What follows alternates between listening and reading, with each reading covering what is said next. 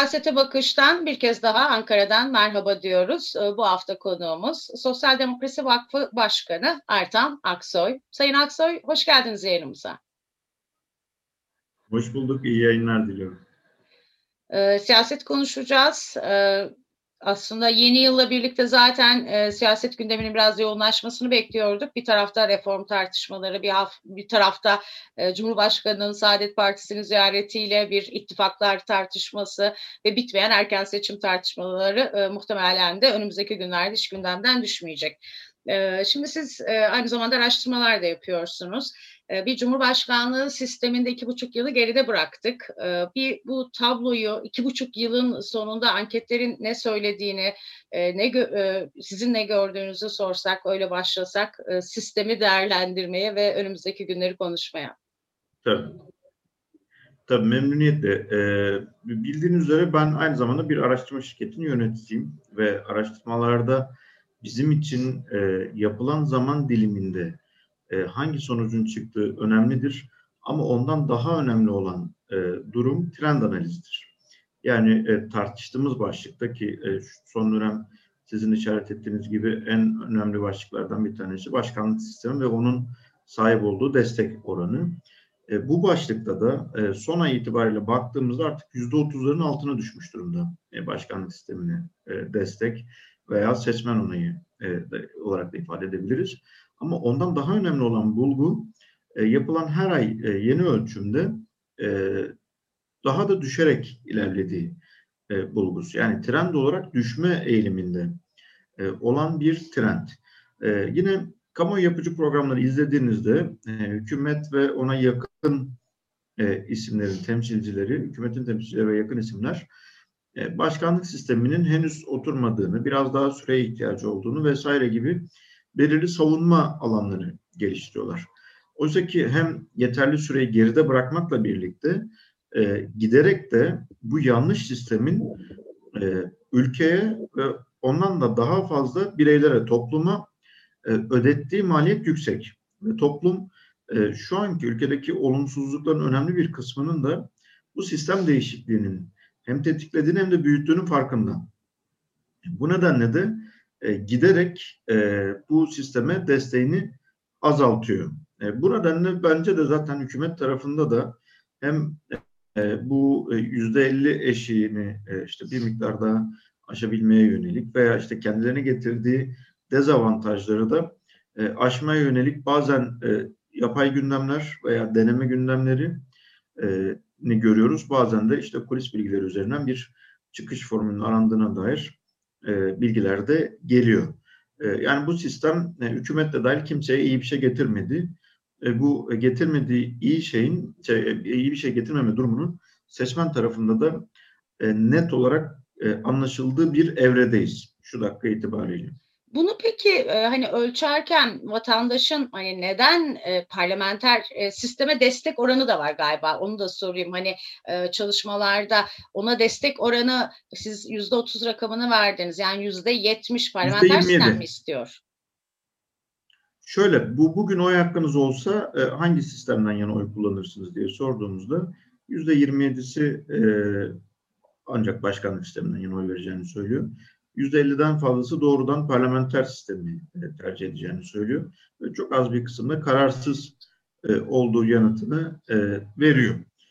Bu tam olarak aslında durumu gösteriyor. Yani bir şu an özellikle muhalefetin başlattığı parlamenter sistem tartışmasının hem başladığı dönem itibariyle hem de şu an geldiği yer itibariyle toplumda çok fazla karşılığı vardır.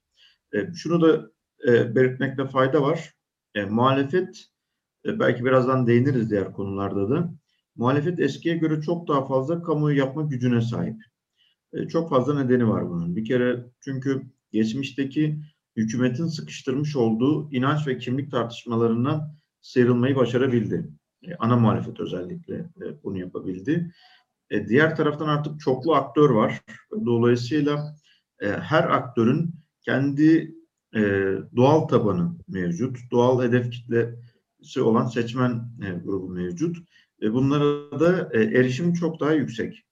E, ve çoklu yapının aynı vurguyu yapması toplumda daha büyük karşılık e, bulmasını sağlıyor. Bu başlıklardan bir tanesi de e, mevcut başkanlık sisteminin olumsuzluklar getirdiği ve yerine gelmesi gerekenin daha e, güçler ayrılığının keskin olduğu bir e, parlamenter rejimin e, olması gerektiği yönünde. E, hem kamu yapabiliyor e, şey e, muhalefet hem de bu karşılık buluyor açıkçası.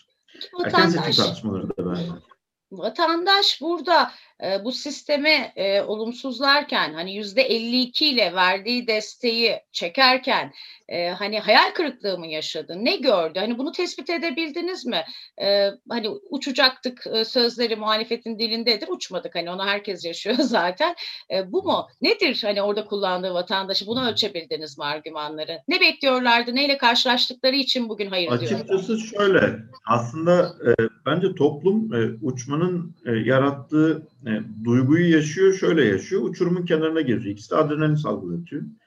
E, dolayısıyla ülkenin bir sürekli bir uçurumun kenarında olduğunu deneyimliyor e, seçmen. Ne açıdan deneyimliyor? Mesela adalet açısından deneyimliyor. E, bu sistem sayesinde her karar hızlı olacaktı. Fakat şu an taraflı yargının hızlı hareket ettiğini görüyoruz sistemle birlikte. bu da gerçek anlamda bir adalet var mı sorusunu gündeme getiriyor. Bakın mesela bizim yakın zamanda yaptığımız ölçümlerde siyasi konularda yargıya güven %16'ya, e, şey konularında ise e, adi suçlarda ise e, yargıya güven %12'ye kadar düşmüş durumda. Şimdi dolayısıyla e, bu sistemle birlikte aslında ülkenin kurumsal kapasitesinin başta yargı alanı olmak üzere kurumsal kapasitesinin gerilediğini gözlemliyor seçmen grubu. Bir diğer taraftan e, daha çok hatırlayacak olursanız ekonomiyi uçuracak diye en çok getirilmişti bu sistem. Evet. evet, bu bu vade yoğunlaşma söz konusuydu.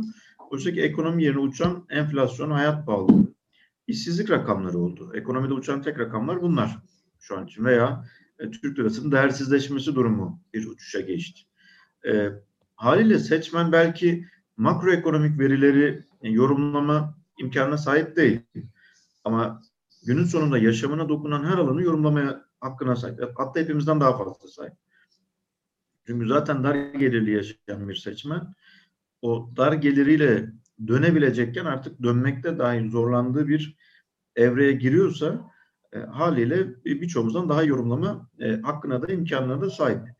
E, bu, bu nedenle de e, bu olumsuzlukları görüyor ve deneyimliyor. Yani bu sadece bir muhalefetin ikna etme meselesi de değil. E, aynı zamanda seçmenin başına gelenlerden e, oluşturduğu bir fikir durumu e, söz konusu bu tarafta.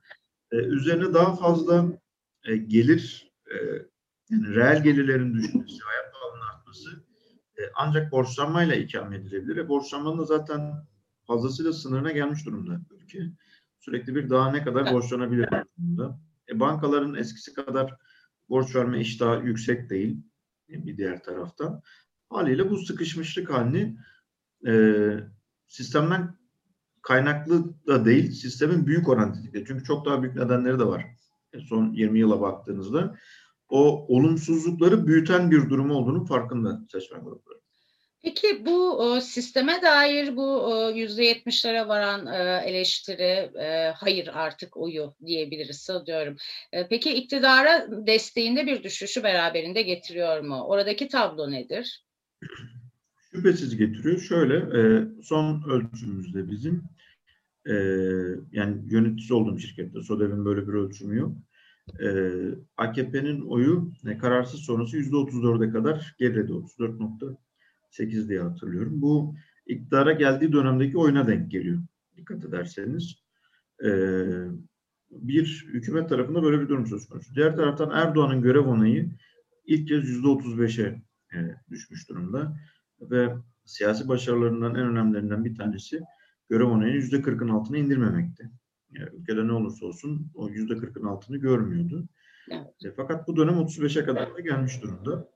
E, tabii bunun e, çok fazla nedeni var. Nedenlerden bir tanesi bu sistem e, AKP'nin yeni kadro üretememesi, daha çok toplumun sorunlarından koparak e, nefret siyasetini, öfke siyasetini yeni ortayla birlikte tercih ediyor olması, e, buna karşılık muhalefetin geçmişte daha çok inancı, kimliği konuşurken şimdi e, toplumun, vatandaşın gerçek sorunlarına konsantre olması, e, bununla ilgili daha cesur adımlar atması, örneğin asgari ücret meselesi e, bizim ölçümlerimize göre seçmende çok ciddi karşılık bulmuş durumda Cumhuriyet Halk Partisi'nin önerisi. Başta olmak üzere 3000 TL. E, bu, bununla birlikte daha e, sorunlarına, taleplerine konsantre bir muhalefet de gördüğü için diğer taraftan muhalefet e, hükümetin aksine kadro da üretebildiği için yani bakın mesela e, henüz daha e, çok kısa bir süre sayılır yerel seçimlere gittiğimiz tarihler. E, o tarihlerde belki e, adı sanı bilinmeyen birçok isim şu an e, muhalefet adına önemli bir figür. E, önemli Cumhurbaşkanı bir... adaylığı için isimler geçiyor. Tabii tabii tabii. Yani e, onlar da mevcut. Üstelik Cumhurbaşkanlığına ismi geçmeyen ama belediyecilik anlamında başarılı performanslar gösteren, siyasetten ne dediği dinlenen e, isimler de mevcut. Önemli e, başarılar e, gösteren isimler de mevcut. Evet, e, şimdi e, iktidar deyince tabii sadece e, Adalet Kalkınma Partisi değil, bir de ortağı var. E, şimdi son dönem arayışları, e, hani bir yandan e, bu iki parti arasında problem olduğu konuşuluyor. Bu reform söylemi dolayısıyla e, sanki bir çatışma var. Sadece bu değil, bunun dışında başka konularda da seçim kanunu tartışmaları gündeme geliyor. E, Saadet Partisi'nde Yüksek İstişare Kurulu'na bir ziyaret var Erdoğan tarafından. Oyları arttırmaya dönük hani bir çaba da bir genişlemeye dönük bir çaba da var ama içeride de sorun olduğu söyleniyor. Sizce tablo ne? Siz nasıl görüyorsunuz iktidar cephesini? Bir kere şöyle yani e, AKP'ye ne kadar karşıt olduğumu sahip olduğum ideolojiden de siyasi geçmişimde herkes çok rahatlıkla anlayabilir.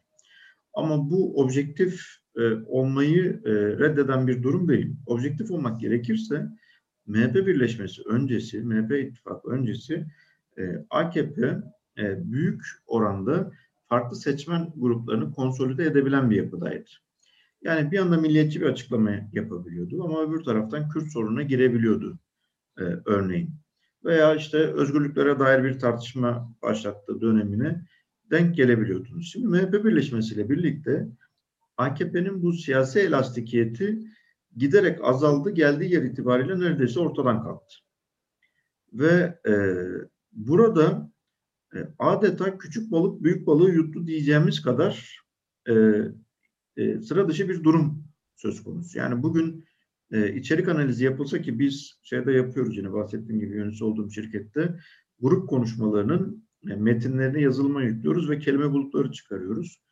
E, iktidar bloğuna baktığınızda e, karşınızda şu kavramlarla e, buluyorsunuz kendinizi. Düşman, millet, zillet, terör, milli vesaire, BK gibi kavramlar karşınıza çıkıyor. Şimdi bunlar kuruluşu itibariyle AKP'nin de kullandığı ama merkeze almadığı kavramlar. Peki kimin merkezindeydi bu kavramlar? Milliyetçi Hareket Partisi'nin merkezindeydi. Dolayısıyla ittifakta kim e, siyasi olarak daha e, etkin diye soracak olursanız bana göre Milliyetçi Hareket Partisi etkin. E, ve e, AKP belirli grupların bileşeni olduğu için e, içinde çok e, ciddi ağırlığı olan e, Kürt kurmaylar var, işte liberaller var, milliyetçiler var, milli görüşçüler var vesaire. Dolayısıyla bu giderek tekleşen süreci e, idrak etmekte zorlanabilirler. Nitekim bu yönde bilgiler de geliyor ama kulis olduğu için kesin diyemeyiz bunu. E, bu, bu açıdan Cumhur İttifakı'nın zorlandığını e, düşünebiliriz. Hatta düşünmeliyiz bir taraftan. Fakat e, diğer taraftan da şöyle e, mil, e, şeyin ittifakları büyütmek açısından baktığımızda e, herhangi bir partinin varsayalım ki katılması hali beklendiği kadar güçlü bir durum yaratmayabilir. Bakın mesela sadece 1-2 puanlık Saadet Partisi de değil ki. E, önemli olduğunu kabul ediyorum bu arada. 1-2 puan şu evrede çok önemli puanlar. Evet. E, Saadet Partisi'ni geçelim. Doğrudan iyi Parti'ye bakalım. Daha büyük bir parti. Bizim son ölçümde sorduk mesela. Dedik ki iyi Parti seçmenine sorduk sadece. E, eğer parti üst yönetiminiz e, geçme kararı alır ise e, Cumhur İttifakı'nı kime oy verirsiniz? %87'si Erdoğan'ın karşısındaki adaya oy veririm. yanıtını veriyorum. Dolayısıyla e, oradaki matematiğin sosyolojik olarak karşılığı olmayabilir. Yani matematik üzerinden yola çıkarlarsa sosyoloji bilimi üzerinden farklı bir durumla karşılaşabilirler açıkçası. E, bu o partilerin yönetimleri için de geçerli. Yani Saadet Partisi bu tartıştığımız partiler içerisinde tabanına en hakim partilerden bir tanesi. Ama şu dakika itibariyle e, hükümete destek vermeye e, tabanını ne kadar ikna edebilir geçmesi durumunda ki ben geçmesine çok da güçlü ihtimal vermiyorum açıkçası. Geçmesi durumunda dahi ne kadar e, tabanını ikna edebilir emin değilim açıkçası.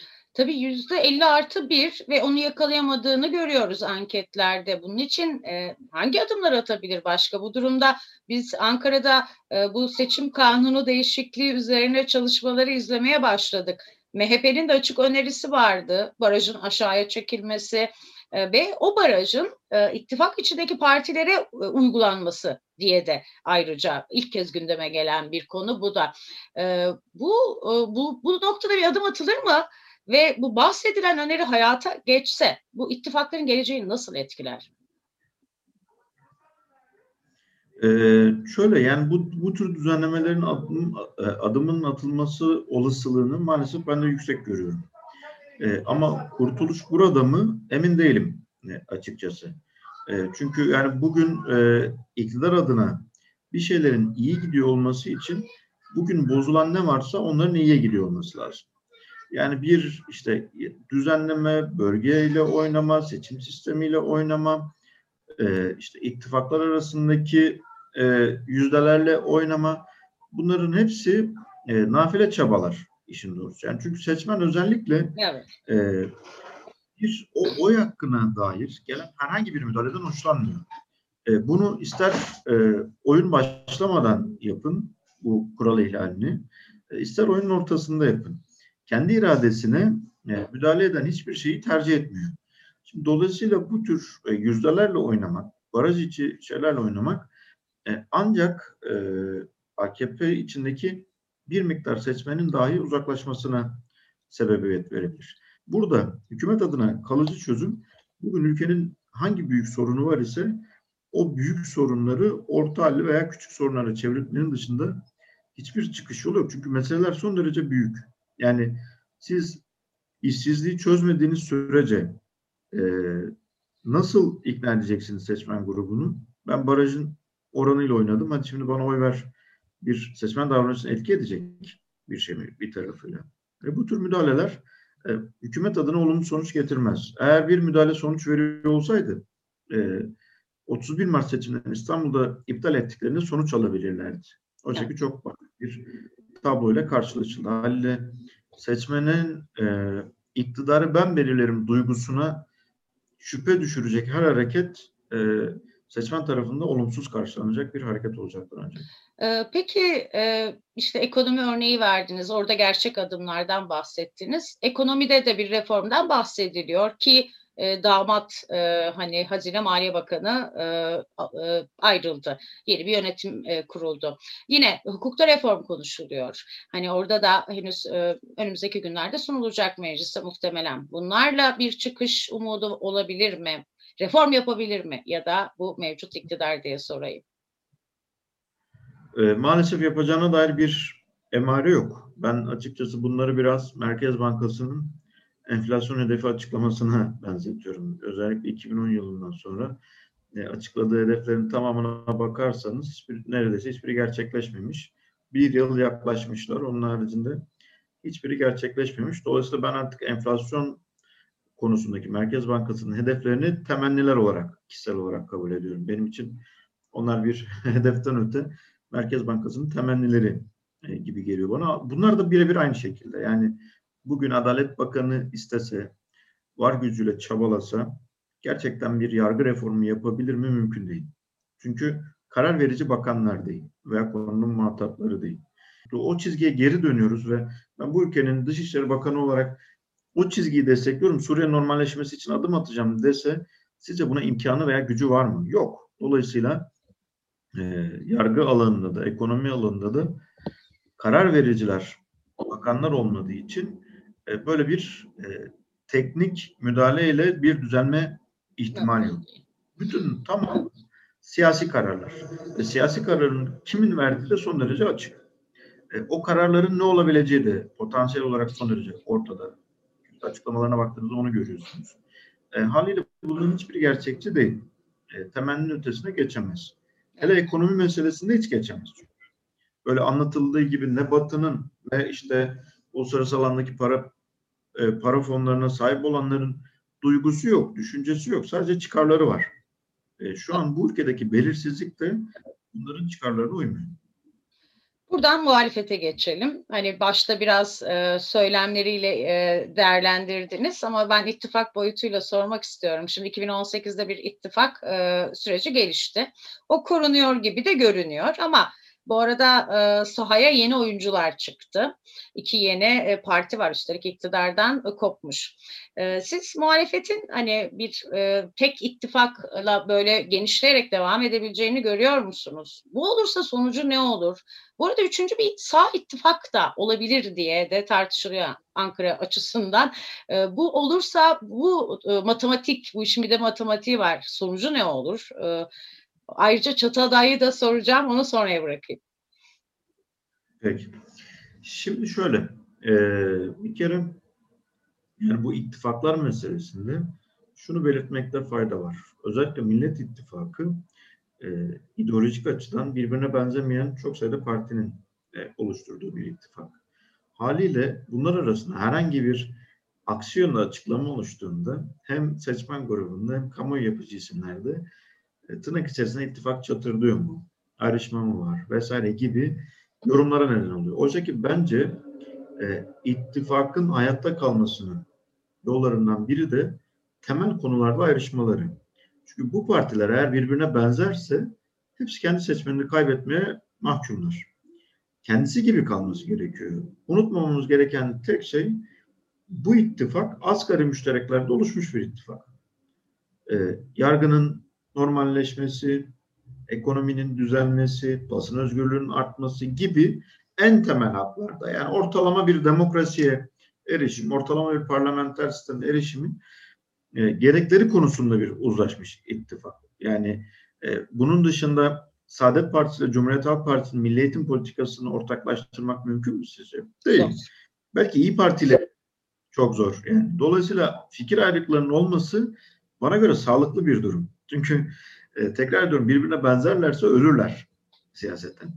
E, bir diğer tarafı şu e, bir arada kalır mı yoksa bölünerek işte bir sağ ittifak ve CHP, HDP ayrı ayrı girmesi gibi bir durum mu olur? Valla ikisinin de sonucunun değişmeyeceğine inanıyorum açıkçası. Çünkü ittifakı en temelinde bir araya getiren şey e, Erdoğan'a ve AKP'ye karşı en güçlü siyasi sonucu almak. En güçlü bloğu oluşturmak da demiyorum dikkat ederseniz. En güçlü siyasi sonucu almak. Eğer siyaset adına karar vericiler en güçlü sonucun bir yeni bir ittifak alanında çıkacağına ikna olduysa kendi arasında ayrı olarak gidebilirler ama günün sonunda e, adaylar ikiye düştüğünde ki şu an birinci turda hiç kimsenin alma olasılığı olmadığını gösteriyor kamu yoklamaları bize. İkinci tura düştüğünde e, Millet İttifakı veya yeni türev ittifakların e, davranışları, olası davranışları son derece açık. Yani e, ne olacak? Deva Partisi ikinci tura kaldığında biz Millet İttifakı'nın içinde değiliz. E, dolayısıyla Erdoğan'a oy veriyoruz diye bir açıklama yapması şu an hukukçuların deyimiyle hayatın olan akışına aykırı. Keza e, Gelecek Partisi için de e, evet. aynı şeyi söyleyebilirim bu kadar belediyesinde kayyum olan HDP'nin e, destek açıklaması sizce mümkün mü? Veya kuruluşundan beri bugüne kadar son bin bir türlü zorlukla karşılaşmış. Toplantı yaptığı salonlarının elektriği kesilmiş İyi Parti'nin şu dakika itibariyle dönüp ben Cumhur İttifakı'na Erdoğan'a destek veriyorum demesi mümkün mü? Haliyle e, araçlar değişebilir, yöntemler değişebilir ama özü e, aynı kalacaktır bunların. Evet çatı aday. 2018'de herkes kendi adayını çıkardı. Ama bugün e, sanki matematik çatı adayı e, orta e, tartıştırıyor. Hani sıklıkla duyduğumuz bir tartışma olduğu için siz bunun matematiğini yine bu ittifaklardaki gibi mi görüyorsunuz, yorumluyorsunuz? E, yoksa bir e, çatı aday e, muhalefeti daha mı avantajlı kılar? Şimdi açıkçası bunun e, tek bir yanıtı yok. Koşullara göre değişmesi gereken bir yanıtı var.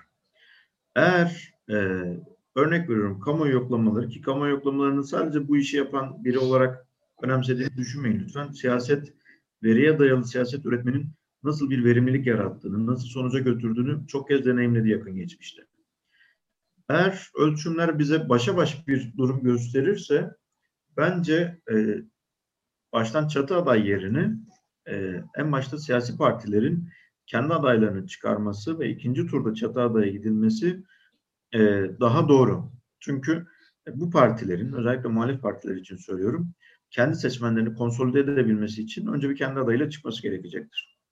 Ama yapılan ölçümler herhangi bir isim üzerine ki buna da yönelik isimler mevcut şu anda e, bir farklı alma durumunu işaret ediyorsa ilk seçimde o zaman da çok e, maceraya gerek olmadığını düşünüyorum ve bir çatı adayla e, gidilebileceğini hatta kişisel fikrim gidilmesi gerektiğini düşünüyorum. İlk seçimde e, girilip ve e, siyasi olarak da e, sandığın iradesiyle e, bu seçimden e, galip çıkmanın gerektiğine inanıyorum. Dolayısıyla biraz o günün konjonktürü ve koşulları burada belirleyici. Çünkü ülkede maalesef belirsizliğin en yüksek olduğu dönemdeyiz. E, ekonominin boz, ekonomideki bozulmanın temel nedeni de bu daha önce konuştuğumuz üzere. E, önümüzdeki 3 ay, 6 ay ve 1 yıl içinde açıkçası e, ben pek e, olumlu yönde bir değişikliklerin olacağına dair emare göremiyorum e, şu anda. E, dolayısıyla hangi tarihte seçime gidiyoruz? Hangi ekonomik konjonktürde gidiyoruz? Hangi siyasi konjonktürde gidiyoruz? Bütün bunların yanıtıyla birlikte aslında bütünlüklü bir cevap üretebileceğimiz bir e, soru olacak bu soru. Peki son olarak muhalefet bu tabloda çok eleştiriliyor. Yani hep seçim sattığını işaret ediyorsunuz. Ee, niye şimdiden bugünden e, adını koyup bu işin işte adayınızı çıkarıp hani niye adım atmıyorsunuz diye dışarıdan bir tazik var. Ee, hani e, muhalefet liderleri de hani aceleniz ne diyor ama e, sizce bir güven ortamı oluşturmak adına hani e, süreci de örgütlemek adına daha avantajlı olmaz mı? E, biraz daha hızlı evet. hareket etmeleri. Son derece dezavantajlı olur. Çünkü neden son derece de dezavantajlı olur? Özellikle bu pandemiyle birlikte e, adının çok daha güzel konduğu bir durum söz konusu. E, o da e, bu sürekli bir asimetrik bilgi üretme sürecinin adı konmuş oldu ve adına infodemi deniyor şu anda. E, aslında bir virüs gibi kirli bilginin yaygınlaşması meselesi bugünden açıklanacak herhangi bir isim ki bu sütten çıkmış ak kaşığı biz aday yaptık. Bakın süt ve kaşık deseniz e, o zamana kadar anlamsız bir şekilde e, bugünkü haysiyet cellatlığına karşı mücadele vermek zorunda kalacak. Dolayısıyla potansiyel gücünü azaltarak e, devam ettirecek.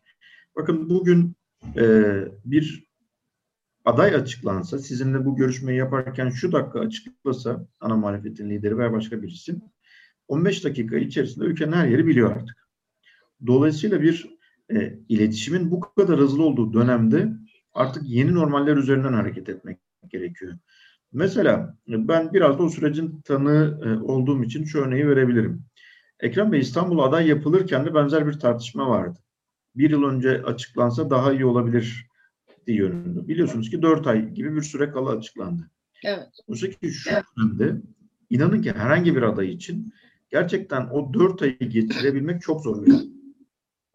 Çünkü sabah akşam bir azılı azınlığın haysiyet cellatlığıyla karşı karşıyasınız. Özel yaşamınız, e, iş yaşamınız, siyasi geçmişiniz, her şey üzerine bir e, asimetrik bilgi üretimi söz konusu. Bu arada şu olsa, yani işte iş yaşamında daha başarılı olabilirdi tartışması yürütülse, siyasi deneyimleri üzerine bir tartışma olsa yine gayet makul ve e, yönetilebilir hatta galip çıkılabilir tartışmalar. Ama sürekli bir asimetrik bilgi var. Yani e, iftirayla e, uğraşmak, olmayana cevap vermek zorunda kalmak, belki cevap vermemek, yok saymak Bunların hepsi çok gereksiz yükler getiriyor. E, burada dikkat edilmesi gereken şey şu. Özellikle 18 yıllık bir e, iktidarın sürmesi, işte otoriter eğilimlerin artması vesaire muhalif seçmende bir bir an evvel şu işin adını koyalım duygusu yaratıyor olabilir. Ama burada bak, bakılması gereken şey şu. E, isimden daha önemli konu bugün seçim olsa kim başarılı çıkacak? Buna tartışmak lazım. Bugün seçim olsa kimin toplumu ikna etmeye e, potansiyeli yüksek adayları var. Aday veya adayları var. Asıl bakmamız gereken e, alan bu. E, bu sorulara baktığımızda da e, öncekinde göremediğimiz kadar yüksek bir oranda muhalefeti işaret ediyor. Hem potansiyel adayları mevcut hem ülkede e, şu anda yönetebilme rüştünü ispat edebilecek kurmayları mevcut.